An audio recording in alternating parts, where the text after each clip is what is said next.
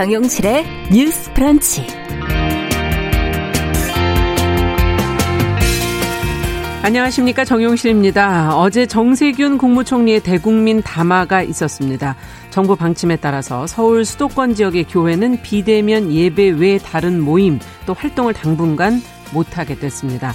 아, 클럽과 PC방도 운영을 멈추게 됐고요. 맛있는 뷔페에서의 식사 이것도요. 또 국공립 시설에서 열리던 양질의 전시 공연 또 많은 사람들의 축복 속에서 열려야 될 결혼식도 이제 어려워졌습니다. 자, 이번 코로나19 재확산은 모르고 감염된 사람들보다는 문제가 될 줄 알면서도 위험한 행동을 한 특정 집단을 중심으로 문제가 불거졌다는 점에서 허탈해하는 분들이 있는데요. 자, 다들 노력을 했는데 이렇게 됐으니 말이죠. 어, 몇몇 사람이라기엔 숫자가 좀 많고 또 일부의 그릇된 판단이 또다시 코로나 시계를 3월달 그 뒤로 좀 되돌려 놓은 것 같다는 마음은 듭니다. 아, 또 경제적인 타격이 얼마나 클지 가늠하기가 어려운데요. 자, 우리는 또다시 인내의 시간이 왔습니다. 아, 속상한 마음을 지울 수는 없지만 이 시간을 조금이라도 좀 단축하기 위해서는 그래도 모두가 함께 손발을 좀 맞춰야 되지 않을까 싶고요. 자, 심호흡 한번 하고 다시 함께 힘을 내보는 수밖에 없을 것 같습니다. 자, 8월 19일 수요일 정용실의 뉴스 브런치 시작합니다.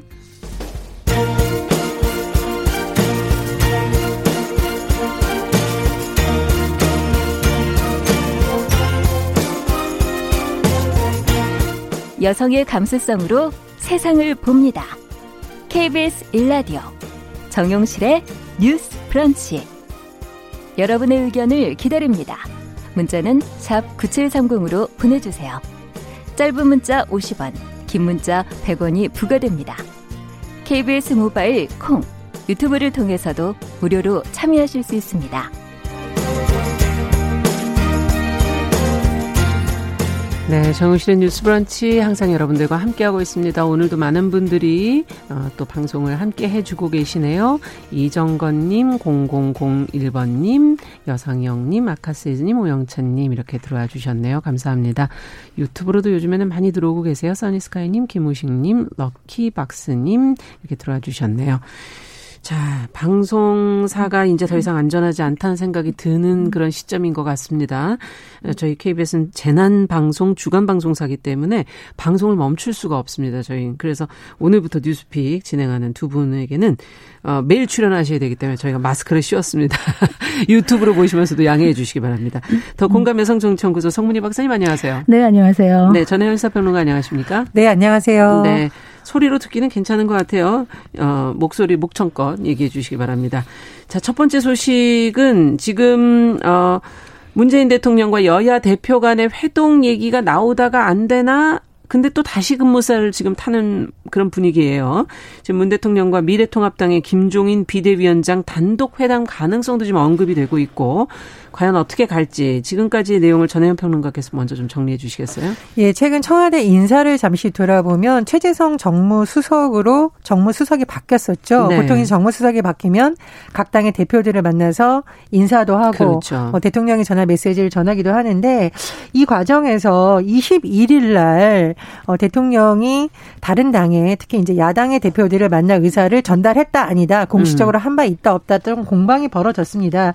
그런데 어, 김종인 미래통합당 비대위원장이 이런 의사를 밝혔어요.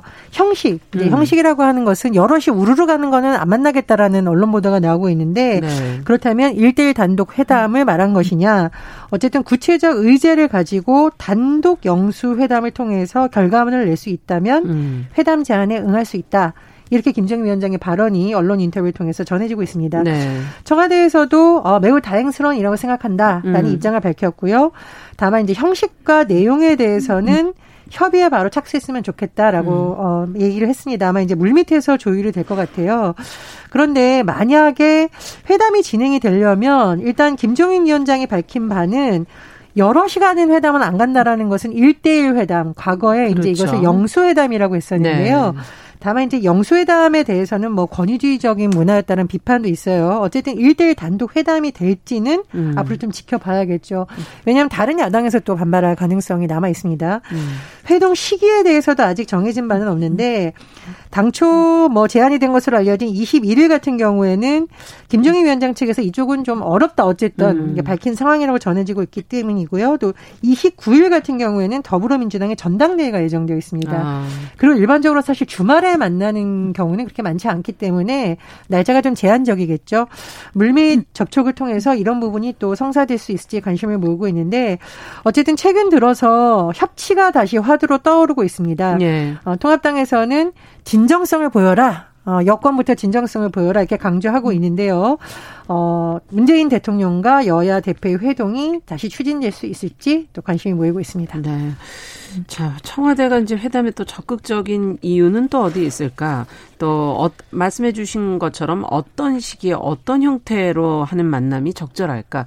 두 분의 생각을 좀 들어보고 싶네요. 그 만나는 것은 중요한데 만나는 예. 과정에서 그 최재성 신임 정무수석이 다소 매끄럽지 못한 음. 진행을 했었다 이렇게 보여지는 것이 어 공식적으로 이제 회동을 얘기한 것이 아닌데 거절했다라고 먼저 얘기를 함으로써 통합당에서 음. 미래통합당에서 지나가는 말처럼 툭 던져놓고 이런 식으로 얘기하면 되느냐 해서 좀 무례하다 이런 반응까지 나왔다가 음. 이게 이렇게 수습이 되는 모양새입니다.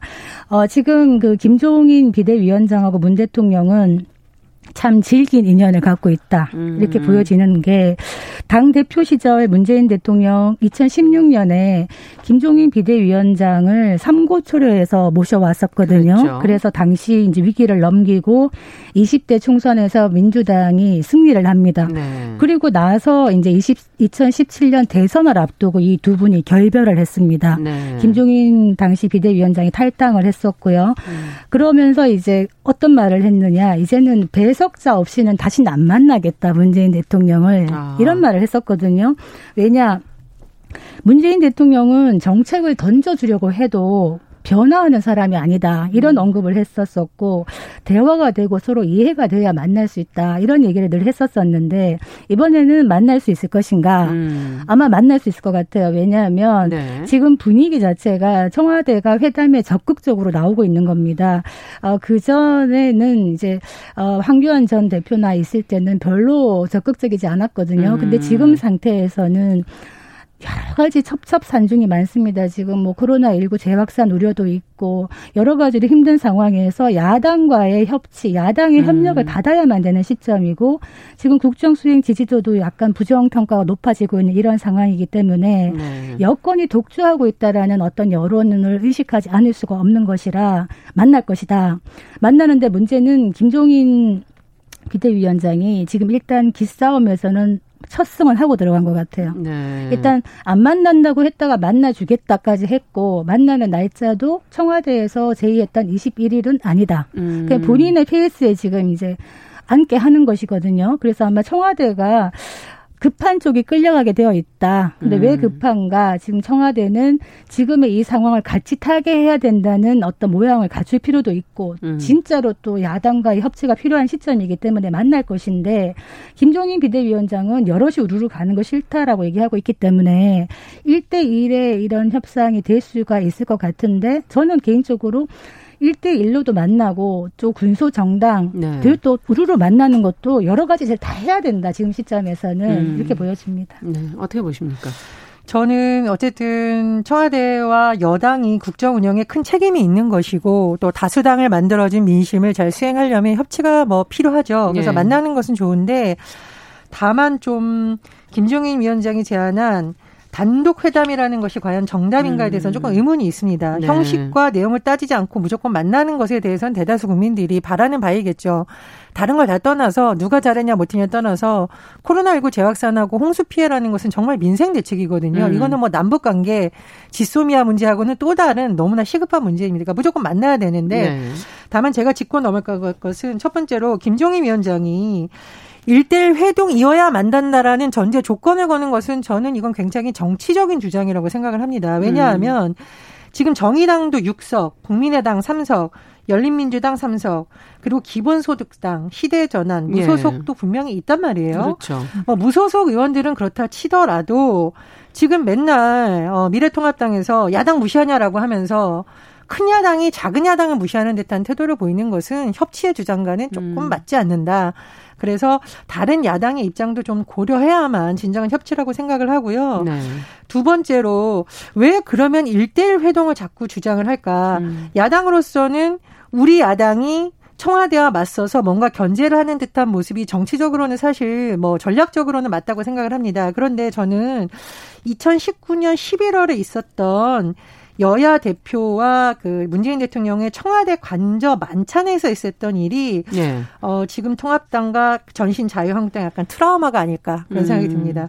당시에 이제 여야 5당 대표와 청와대에서 이제 관저 만찬이 있었는데요. 그렇죠. 어떤 일이 있었냐면 자유한국당 황교안 대표가 한국당과 협의 없이 패스트트랙 그 선거법을 음. 밀어붙였다라고 하니까 그 당시 바른미래당 손학규 대표가 정치를 그렇게 하면 안 된다라고 해서 두 야당 대표가 설전해버려서 대통령이 그랬죠. 말리는 듯한. 네. 그래서 사실은 이게 굉장히 뉴스가 되면서 야당이 청와대에 어떤 견제를 하는 모습이 아니라 음. 야당 대표들이 싸우고 대통령이 말리는 듯한 뉴스가 굉장히 많이 나온 적이 있습니다. 그리고 어, 다른 당의 대표들이 자유한국당을 약간 몰아세우는 듯한 모양새가 되면서 예. 참 제1야당이 체면을 구기 모양새가 됐었거든요. 그래서 음. 이런저런 상황을 볼 때 아마 김종인 비대위원장 입장에서는 이런 여러 가지를 뭐 차단하겠다 이런 음. 좀 의도가 있는 것으로 보입니다. 근데 저는 의제는 어느 정도 물밑 조율이 필요하다고 봐요. 왜냐하면 예를 들면은 자유한국당 황교안 대표가 당시에 한국당과 협의 없이 패스트트랙 밀어붙인 거를 대통령한테 말해서 하는 저는 아니었다고 생각을 합니다. 음. 그리고 지금 아마 김정인 비대위원장도 뭐 여당이 마음대로 독식한다라고 주장을 할 수가 있는데 대통령이 거기에 나서가지고 하는 것도 이상하잖아요. 분명히 네. 여야 원내대표 간 협의가 라는 과정이 있기 때문에. 그래서 저는 음. 이번에는 의제가 코로나19라던가 뭐 정책적인 측면에서 여야가 협의할 수 있는 것으로 해야 오히려 대화가 잘 풀릴 수 있다라고 네. 생각을 합니다. 그래서 의제는 어느 정도 물밑 조율을 하는 것이 아, 내실 있는 필요하죠. 대화가 음. 되지 않을까. 안 그러면 여도 야도 모두 청와대도 음. 사진 찍기용 협치라는 비판을 음. 받을 수가 있다. 좀 그렇게 생각합니다. 그 뭐 사실 보여주기 식으로 우르르 여섯 명이 가서 별 의제 내용이 없는 환담 정도의 수준을 할 거라면은 별 의미가 없다. 이런 부분은 저는 동감을 합니다만 음. 지금은 어떤 측면에서는 의제는 굳이 물밑 조율을 하지 않더라도 이미 정해져 있다. 지금의 음. 이 어려운 상황, 음. 지금 뭐 여러 가지로 너무나 국민들이 어려운 있고, 코로나 뭐 수혜 예. 또 앞으로 검찰 또 공수처 문제라든가 9월 임시 9월에 정기국회를 앞두고 정말 산적한 입법 과제들이 있고 이런 상황에서는 무조건 만나야 된다. 그리고 의제를 조율하더라도 막상 만나면 의제에 올라와 있지 않았던 많은 이야기들을 사실 할 수가 있거든요. 그래서 문재인 대통령 도 이런 부분에 대해서는 굳이 의제 정하지 않고도 만나서 이야기하는 거를 좋아하는 그런 스타일이기 때문에 일단 만나는 게 좋다. 그런데 음. 김종인 위원장은 일단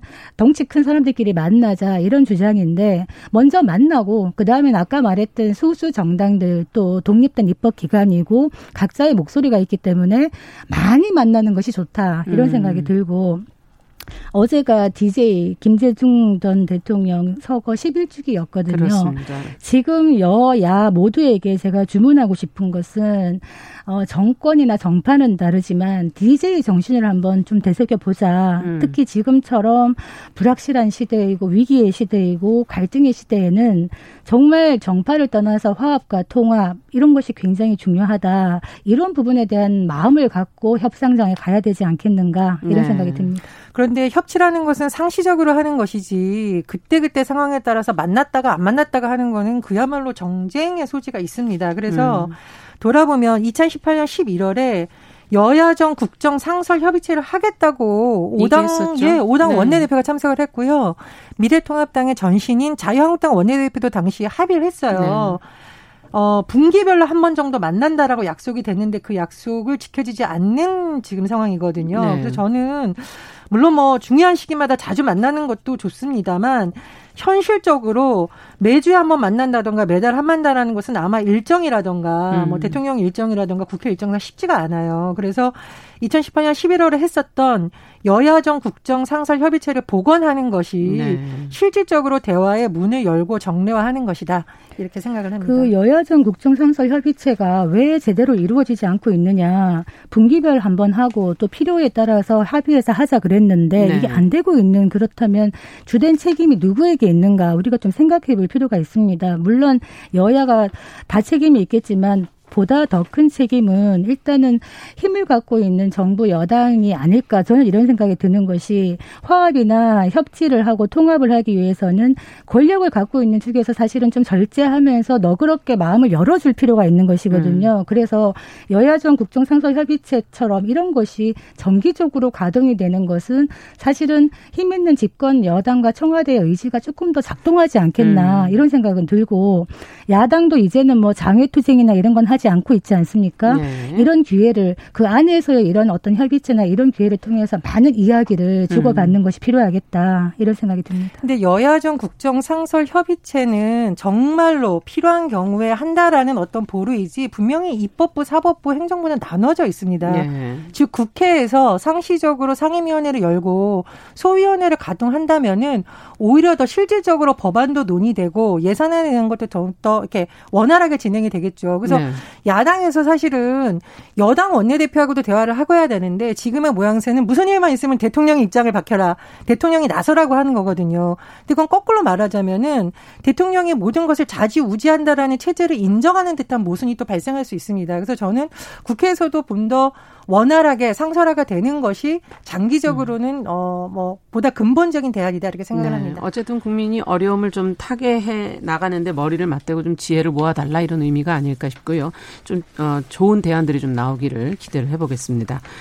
자, 두 번째는 지금 코로나19가 지금 급격하게 다시 확산되는 이 와중에 지금 21일에 집단 휴진을 의료계가 지금 예고를 하고 있지 않습니까? 여러 가지 그냥 의료 마비되는 거 아니냐 뭐 걱정도 되고 있는데 상황을 의식해서인지 이제 의사협회가 정부의 정부의 대화 제의를 지금 했어요.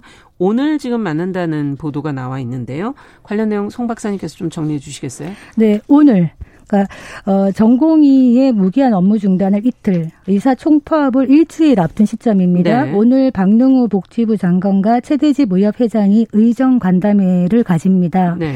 그동안 이제 의협이 정부가 어, 의과대학 정원을 10년간 400명 증원한다. 여기에 대해서 아, 이거 철회하지 않으면 대화하지 않겠다. 이렇게 네. 주장을 했는데 지금 이제 코로나19 확진자가 급증하고 그렇습니다. 여기에 대해서 아, 그러면 국민의 생명을 담보를 하느냐. 이런 비판 여론이 있으니까 정부의 대화를 제의를 한 것입니다. 음.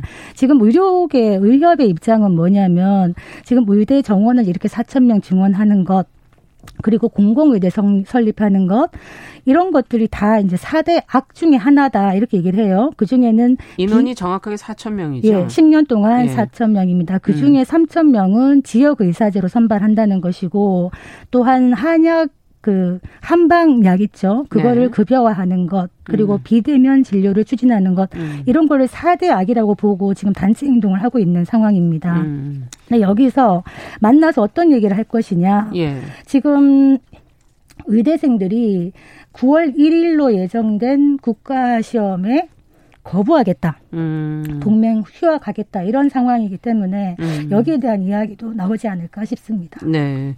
자, 좀 국민들을 안심시킬 만한 그런 내용들의 이야기가 나와야 될 텐데 어떻게 보시는지요? 어, 이번 의료계의 파업 같은 음. 경우에는 명분이나 음. 어, 시기상으로 봤을 때도 국민의 공감대를 얻기에는 많이 부족하다고 봅니다. 첫 음. 번째로 명분을 의협에서는 정부의 원안을 모두 철회하라. 그렇지 않으면 음. 파업을 하겠다라고 강경 주장을 하고 있는데요.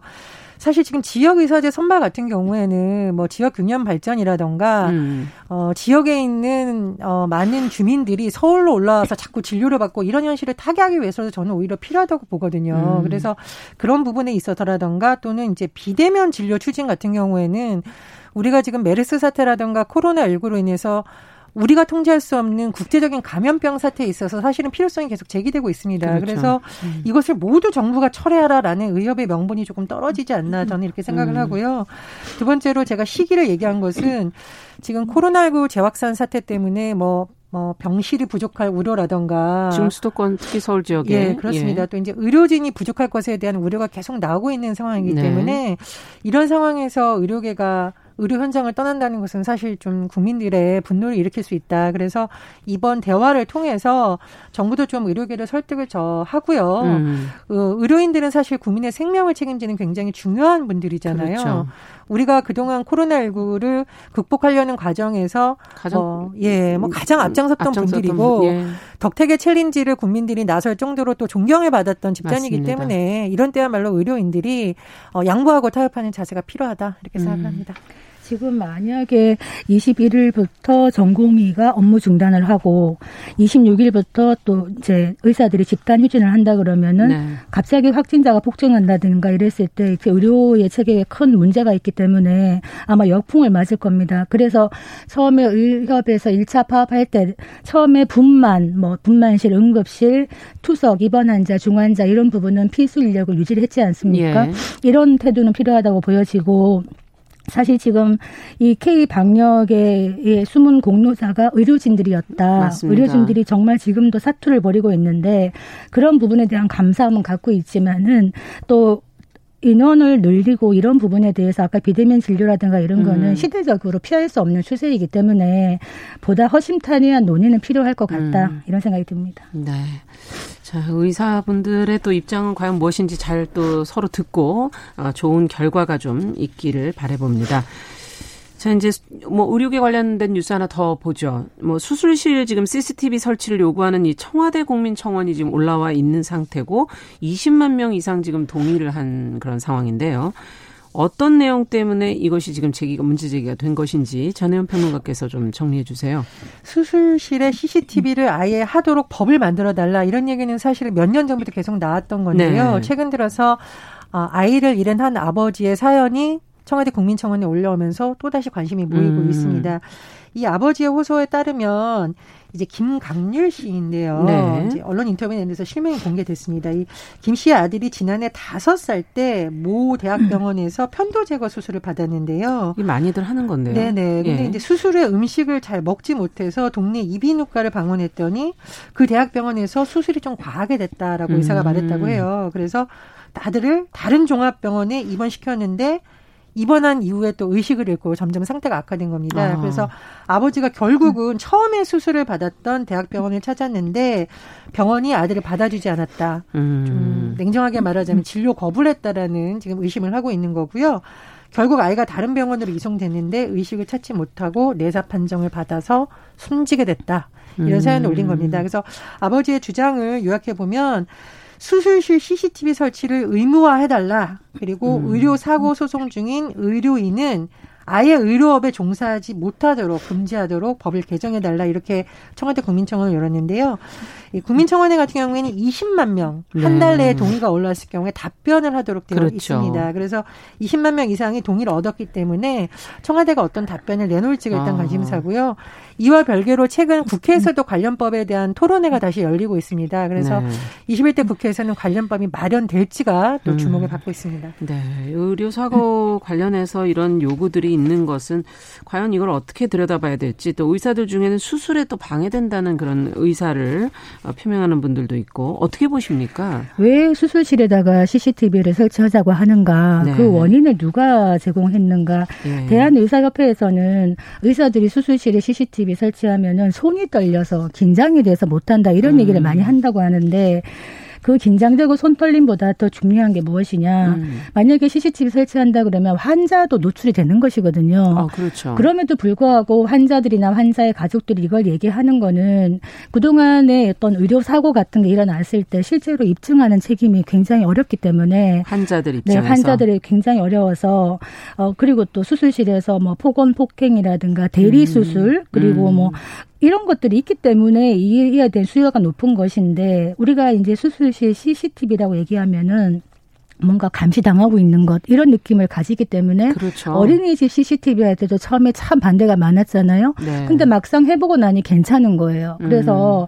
CCTV라고 말하지 말고 수술실 블랙박스라고 말하자 이런 얘기를 해요. 네. 누구나 차에 달고 다니는 블랙박스처럼 이제 이거를 그냥 일반화하는 것이죠. 그래서 환자의 인권의 측면에서 어떻게 보면 의사들의 직업 수행의 자유보다는 음. 환자의 인권과 생명권이 더 중요하기 때문에 이런 얘기가 나오고 있다. 음. 실제로 이재명 경기도지사가 이제 2018년에 경기도에서 전국 병원 중 최초로 이제 CCTV 설치한 경기도 의료원 안성병원이 예. 있습니다. 근데 네. 지금까지 잘 운영되고 있어요. 경기도민들이 또 굉장히 만족하고 있고 이런 경험을 가지고 국회의원 300명한테 편지를 띄워가지고 법안 통과해 달라고 음. 지금 얘기하고 있는 이런 상황인데 여기에 대해서 아마 많은 부분들 긍정적인 지금 호응을 받고 있는 것 같아서 저는 개인적으로는 수술실 CCTV, 수술실 블랙박스 설치에 대해서 찬성하는 입장입니다. 네.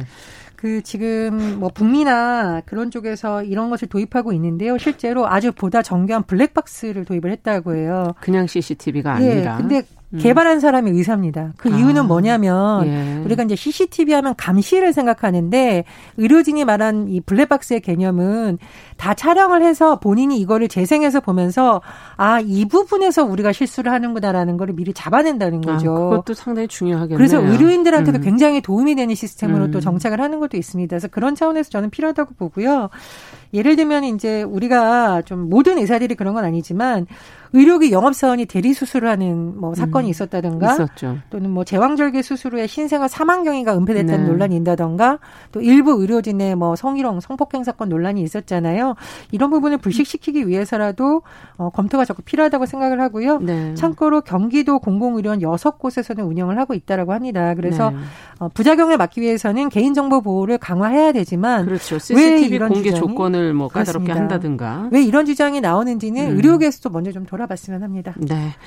자, 오늘 뉴스픽은 여기까지 하겠습니다. 자, 전혜연 평론가 더 공감 여성정치연구소 송문희 박사 수고하셨습니다. 아, 마스크를 쓰고 하니까 숨이, 숨이 막혀서 기침이 나오네. 요 본인께서는 힘들어 하시는 기색이 역력하네요. 네. 예. 어떻게 해야 될지 고민을 음. 계속 해보겠습니다. 자, 정유실의 뉴스 브런치 듣고 계신 지금 시각 10시 32분이고요. 두 분 수고하셨습니다. 감사합니다. 네, 라디오 정보센터 뉴스 저희는 듣고 오겠습니다. 어제 국내 코로나19 신규 확진자는 297명입니다. 국내 발생이 283명, 해외 유입이 14명입니다.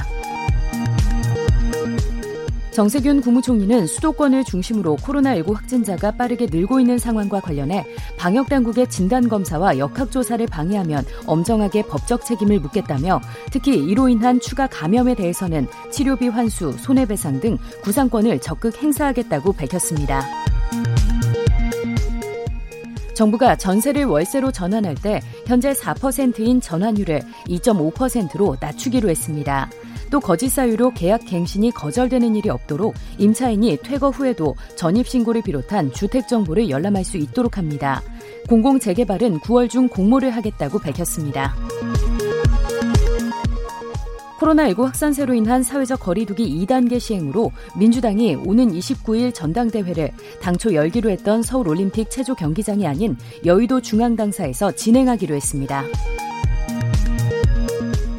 미래통합당 김종인 비상대책위원장이 오늘 취임 이후 처음으로 광주를 공식 방문해 5.18 민주화 정신을 기리는 한편 지역 감정 극복을 포함한 국민 통합을 강조하는 대국민 메시지를 발표할 예정입니다. 지금까지 라디오 정보센터 조진주였습니다.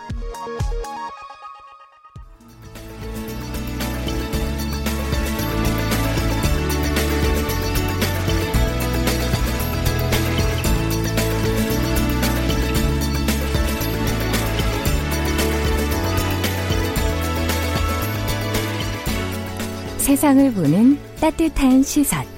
KBS 일라디오 정용실의 뉴스 브런치. 매일 아침 10시 5분 여러분과 함께합니다. 네, 정유실의 뉴스 브런치 듣고 계신 지금 시각 10시 34분이고요. 자, 수요일에는 여러분들 기다리시는 국제 뉴스 정리해드리는 시간 준비하고 있습니다. 어, 조현주 외신캐스터 전화 연결돼 있습니다. 안녕하십니까? 네, 안녕하세요. 네. 자, 민주당, 미국 민주당의 이 전당대회가 현지 시각으로 17일에 시작이 됐는데, 네. 자, 이번 전당대회가 아무래도 코로나19 미국도 지금 또 계속 퍼지고 있어서 이것 때문에 온라인으로 진행된다고 들었거든요. 네. 주제는 코로나19와 인종차별이었다고요? 네. 이 두 가지 모두가 트럼프 행정부가 잘못하고 있다고 그렇게 이제 비판받고 있는 부분인데요. 그러네요. 이 전당대회는 대선 후보를 공식적으로 지명하는 자리입니다. 아, 이번 전당대회는 코로나19 때문에 이제 온라인으로 어, 진행이 되는데요. 네. 미국의 뉴욕타임즈는 청중도 없고 환호도 없는 최근 역사상 가장 특이한 전당대회가 시작됐다 이렇게 음. 표현했습니다. 어, 전당대회 첫날 주제는 We the People 우리 음. 국민이었는데요. 민주당은 트럼프 대통령의 두 가지 약점인 말씀드린 코로나19 정책 그리고 인종차별 문제를 건드렸습니다. 네. 이 코로나19로 아버지를 잃은 딸이 직접 등장했는데요. 아버지가 트럼프를 신뢰해서 그에게 투표했고 네. 트럼프를 믿었지만 코로나에 감염됐고 결국 사망했다면서 트럼프 행정부를 강력히 비판했습니다. 음. 그리고 백인 경찰의 무리한 체포 과정에 사망한 흑인 조지 플로이드의 형제들도 등장했는데요. 그러면서 조 바이든 후보에게 투표해달라라고 호소했습니다. 네. 그리고 이제 지금 현 정부 인종차별 문제 비판하면서 정의를 위한 싸움 앞으로도 계속 하겠다라고 약속했습니다. 네, 지금 말씀해 주신 것처럼 코로나19 또 인종차별에 관련된 직접 네. 일반인들이 등장을 해서 이제 얘기를 했다는 건데요. 음. 이뿐 아니라 지금 오바마 전 대통령의 부인 미셸 오바마를 비롯한 유력 인사들도 바이든 지지 연설을 했다고요. 네, 그렇습니다. 어, 조 바이든 후보가 자신의 러닝메이트로 카멀라 해리스 상원 의원을 부통령 후보로 지명을 했는데요. 네. 어머니가 인도계, 아버지가 아프리카계 이렇게 되는데요. 예. 이 전당대회 첫날 행사는 여배우인 에바 롱고리아가 아, 사회를 맡으면서 진행이 됐습니다. 어. 우리나라에서는 위기의 주부들이라는 드라마에 등장해서 잘 알려진 배우인데요. 네. 이 롱고리아의 어머니 아버지가 모두 멕시코계라고 합니다. 그래서 네. 이것 역시 유색 인종을 겨냥한 그리고 이제 또 여성이 사회를 맡았다는 좀 주목받을 음. 부분이 있었는데요. 네, 뿐만 아니라 말씀하신 것처럼 전당대회 첫날에 미셸 오바마 여사, 버니 샌더스 상원 의원, 앤드루 쿠오모 뉴욕 주지사 등 민주당 유명 인사들이 대거 등장했습니다. 음. 네, 뿐만 아니라 존 케이식 전 오하이오 주지사를 비롯해서 공화당의 유력 인사들도 등장을 해서 트럼프 대통령 말고 민주당의 조 바이든 후보를 찍어달라 이렇게 당바는 모습이 굉장히 이색적이었습니다. 공화당 인사들. 네, 네, 맞습니다. 그리고 이제 말씀하신 것처럼 미셸 오버만 여사가 가장 주목을 받았는데요. 예. 이제 이게 온라인으로 진행이 돼서 이제 화상으로 연설하는 것이 보여졌는데 어, 목걸이에 B O T E 보트라고 쓰여진 영어 철자가 들어간 목걸이를 직접 하고 음. 등장을 했는데요. 네. 그러면서 트럼프는 미국의 잘못된 대통령이고 트럼프는 대통령직을 잘 수행할 수 있음을 입증할 수 있는 엄청난 많은 시간을 가졌는데 그걸 하지 않았고 그렇게 음. 하지 않았다는 것이 명확해졌다 이렇게 말했습니다. 음. 그리고 이제 트럼프 대통령이 그 미국에서 코로나19 확진자가 계속 나오는 것에 대해서 어쩔 수 없는 일이다. 이래서 월요일에 이렇게 말했는데요. 네. 그렇게 말하면서 우리가 지금 처한 현실이 정말 이렇게 됐다라고 말했습니다. 음. 네, 그러면서 처음에는 굉장히 담담하게 단언 어조로 얘기를 했는데요. 네. 시간이 점점 지나가면서 목소리가 약간 떨리기 시작했습니다. 음. 어떤 부분이었냐면은 옳지 않은 것이 있다면은 그걸 가만히 보고 아 이게 잘못됐구나라고 느끼고만 있을 것이 아니라 행동해야 된다. 음. 우리가 행동한 이유는 우리 자신뿐만 아니라 우리들의 아이들을 위해서 우리가 해야 할 일이기 때문에 그래서 우리가 행동을 해야 된다라고 말하면서 네. 왜뭐 it's up to you 그러면 너한테 달려 있어 네가 하기 음. 나름이지 이런 말이 있는데요. 이제 그 얘기를 하면서 it's up to us 우리한테 달려 있다. 네. 우리가 투표를 해서 행동을 하면은 바꿔질 수 있다라고 말하면서 약간 좀 음, 굉장히 목소리가 마지막 음. 부분에 떨렸습니다. 네. 그리고 이제 코로나 19 때문에 피해를 가장 많이 입었던 지역이 뉴욕주인데요. 뉴욕주 앤드류 콤 주사도 뉴욕주는 과학적인 데이터를 가지고 행동에 따랐고 그래서 코로나19를 통제했는데 트럼프 행정부는 과학적인 근거를 따르지 않았다 이렇게 아. 비판했습니다. 그리고 버니 샌더스 상원 의원 뭐 당연히 이제 대선 후보로 나왔던 사람인데요. 예, 이제 조 바이든 후보에 투표해 달라고 말하면서 역시 트럼프 대통령 강력히 비판했습니다. 음. 그러면서 지금 미국의 민주주의는 미래가 위태롭다 이렇게 말하면서 힘을 합쳐서 트럼프 대통령을 물리치자 이렇게 말했고요. 그러면서 현대 역사상 이번 선거가 가장 중요한데 왜냐하면 실패의 대가가 너무 커서 도저히 음. 상상도 할 수 없다면서 조 바이든 후보에게 투표해달라라고 호소했습니다. 네. 자, 이런 상황에서 트럼프 대통령은 지금 중국과 무역 회담을 연기하겠다 하는 또 입장을 밝혔어요. 어떤 또 네. 그 수를 가지고 이야기를 한 건지 궁금하네요. 네, 일단 뭐 연기한다고 하는 얘기는 양쪽 모두가 회담을 한다고 하더라도 뭐 막상 테이블에서 얘기할 것도 없고 그리고 음. 성과가 없을 것이라고 판단해서 연기가 된 것 같다라고 로이터 통신이 분석을 했는데요. 네. 어쨌든 트럼프 대통령이 지금 당장은 중국과 대화하고 싶지 않다라면서 무역 협상 회의를 연기하겠다라고 밝혔습니다. 트럼프 대통령이 이렇게 얘기를 한 건데 지난 15일 날 문우신 미국 재무장관 류어 중국 부총리가 원래는 화상으로 무역 합의 이행 점검을 위해서 고위급 회담을 하려고 했었는데 네. 이게 연기가 됐고요. 뭐 트럼프 대통령도 앞으로 당분간은 회의를 하지 않겠다라고 밝혔습니다. 일단 뭐 이번에 회의가 연기된 것은 중국 공산당 지도부 연례 모임인 어, 베이다혀 이 때문이다라는 것이 표면적인 이유인데 말씀인 것처럼 양쪽 모두가 지금 회의를 열어봤자 별다르게 얻을 것이 없다라는 음. 이해관계가 맞아 떨어졌기 때문이다. 뭐 이런 분석이 네. 나오고 있습니다. 어, 미국과 중국 양국은요 어, 올해 1월달에 무역 합의 1단계 서명을 했었고 중국이 농산물 포함해서 미국산 상품을 대규모로 추가 구매해주기로 했었고요. 미국은 대중국 추가 관세를 일부 유예하기를 결정을 했었는데 네. 중간에 코로나 사태가 터졌죠. 그렇죠. 약속을 제대로 못 지켰죠. 네, 양쪽 모두가 마찬가지고 네. 최근에 미국이 중국 때리기를 좀 강하게 보이면서 양측 모두가 만날 생각이 없다라고 음. 이제 입장을 정리한 것 같습니다. 네, 그렇군요.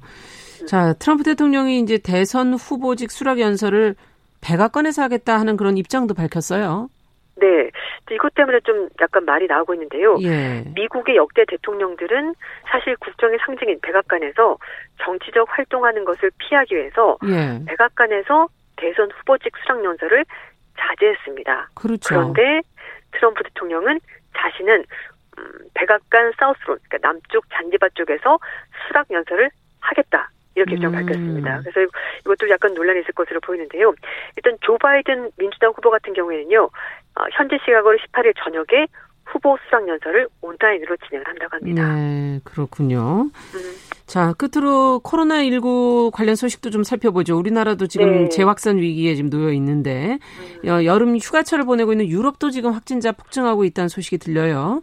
어, 네, 세계보건기구에서도 지금 무증상 젊은 층을 중심으로 확산되는 거 아니냐 이런 의견도 나오고 있고요. 네, 말씀하신 것처럼 유럽에서도 코로나19가 재확산하면서 뭐 프랑스 같은 경우에는 직장 내에서 마스크 착용을 의무화하도록 해서 9월 1일부터 시행이 들어간다고 하고요. 이런 가운데 세계보건기구가 코로나19가 자각 증상 없는 젊은 층을 중심으로 해서 확산하고 있다면서 감염 취약계층에 더 큰 위험을 초래할 수 있다고 경고했습니다. 네. 세계보건기구 서태평양 지역 사무국장이 화상 브리핑에서 전염병 양상이 변하고 있다고 말하면서 20대부터 40대가 코로나19 바이러스 확산을 주도하고 있고 감염자 대부분은 자신이 바이러스에 감염됐다는 것을 모르고 있다. 그러니까 음. 무증상자가 많다라는 겁니다. 그러면서 이 국장은 이러한 현상은 더 취약한 계층으로 바이러스가 유출될 위험을 증가시킨다고 지적했고요. 또 일부 국가가 신규 환자 급증 현상이 나타나고 있는데 이게 단순한 재유행이 아니라 네. 아시아 태평양 지역이 코로나19의 새로운 유행 국면에 접어들었다는 신호다 이렇게 음. 분석을 했습니다. 그리고 또 최근에 나온 뉴스가 계속 이제 코로나19 변이 바이러스가 네네. 나온다는 얘기가 있는데요. 일단 뭐 지금 발견되긴 했지만 비교적 안정적인 상태다라고 밝혔습니다. 또 이런 가운데 세계보건기구 사무총장은 코로나19 백신에 대해서 민족주의를 배격해야 된다 이렇게 음. 하고 있는데요. 세계 각국 지도자들이 자국 국민 먼저 보호해야 된다 이런 발음으로 이제 백신을 먼저 확보하려고 하고 있는데 이건 절대로 있어서는 안 된다는 말을 했습니다. 왜냐하면은 네. 뭐 어느 한 나라가 백신 그렇죠. 확보해서 그 나라 국민만 괜찮다고 바이러스 유행이 멈추는 게 네. 아니거든요. 그래서 맞습니다. 사무총장은 전 세계적으로 모든 국가가 협력하는 것이 가장 중요하고 그래서 백신을 네. 공유하는 것이 각 국가 이익에도 부합하는 거다 이렇게 호소했습니다. 네, 국제뉴스 조윤주 외신캐스터와 함께 들었습니다. 감사합니다. 네, 감사합니다.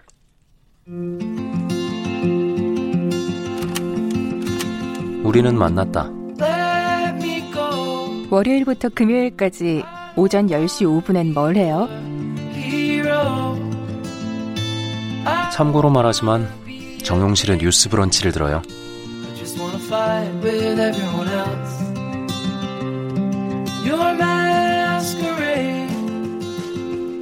네, 열심히 이렇게 들어주시는 분들이 계셔서 정용실의 뉴스 브런치 계속 이어지고 있습니다.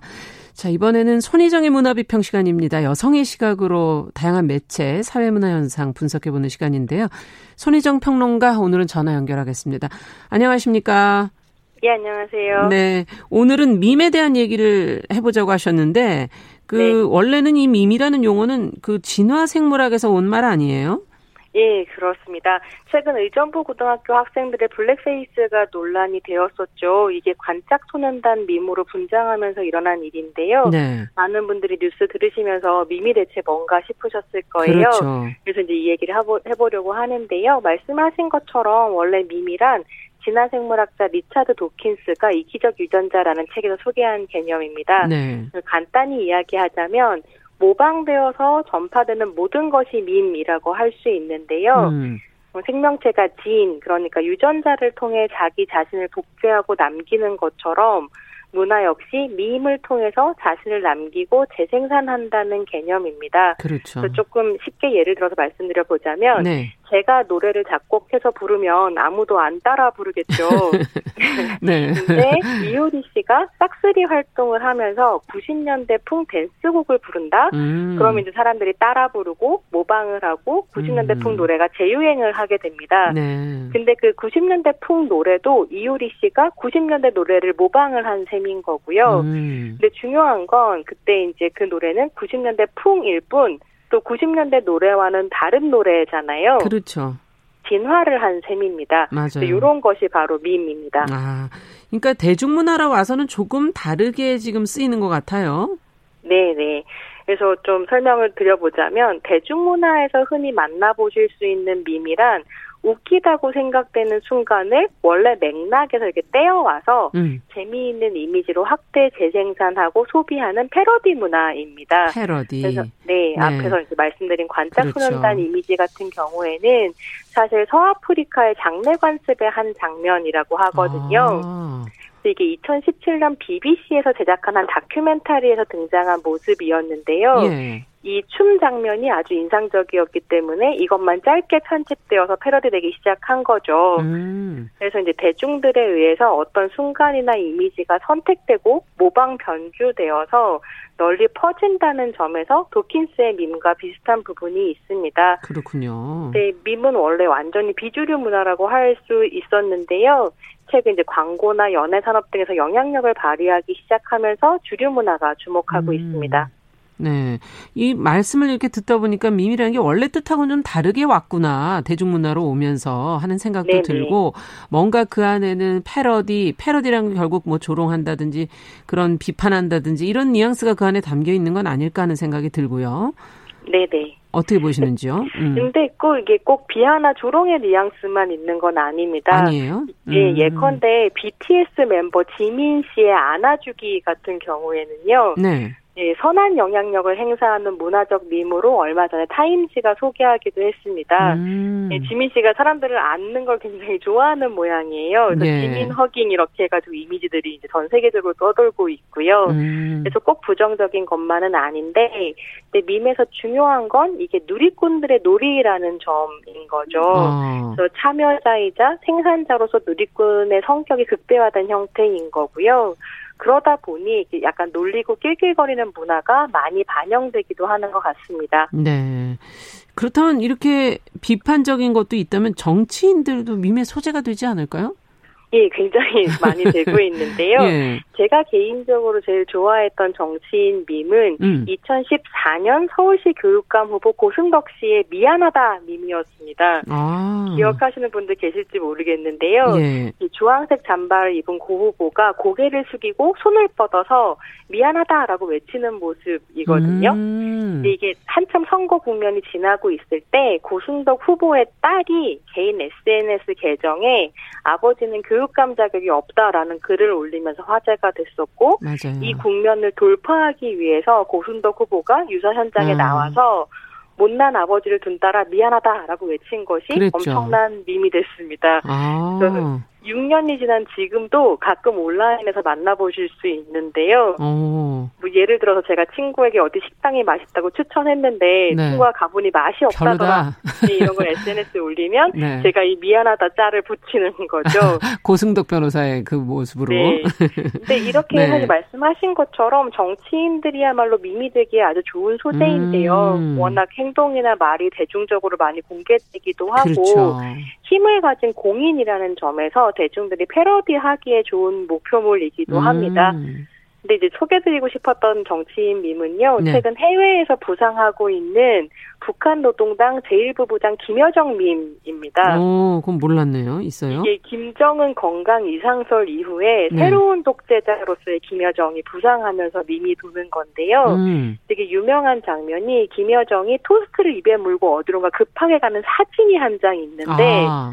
이 사진에 이렇게 캡션을 다는 거죠. 예. 안 돼, 내가 독재자가 된 첫날에 지각을 하다니, 뭐 이런 식으로 붙이거나, 네. 아니면 이제 김정은이 쳐다보면서 내 여동생이 독재자일 리 없어 이렇게 울고 있는 장면이라든가 음. 이런 것들이 붙습니다.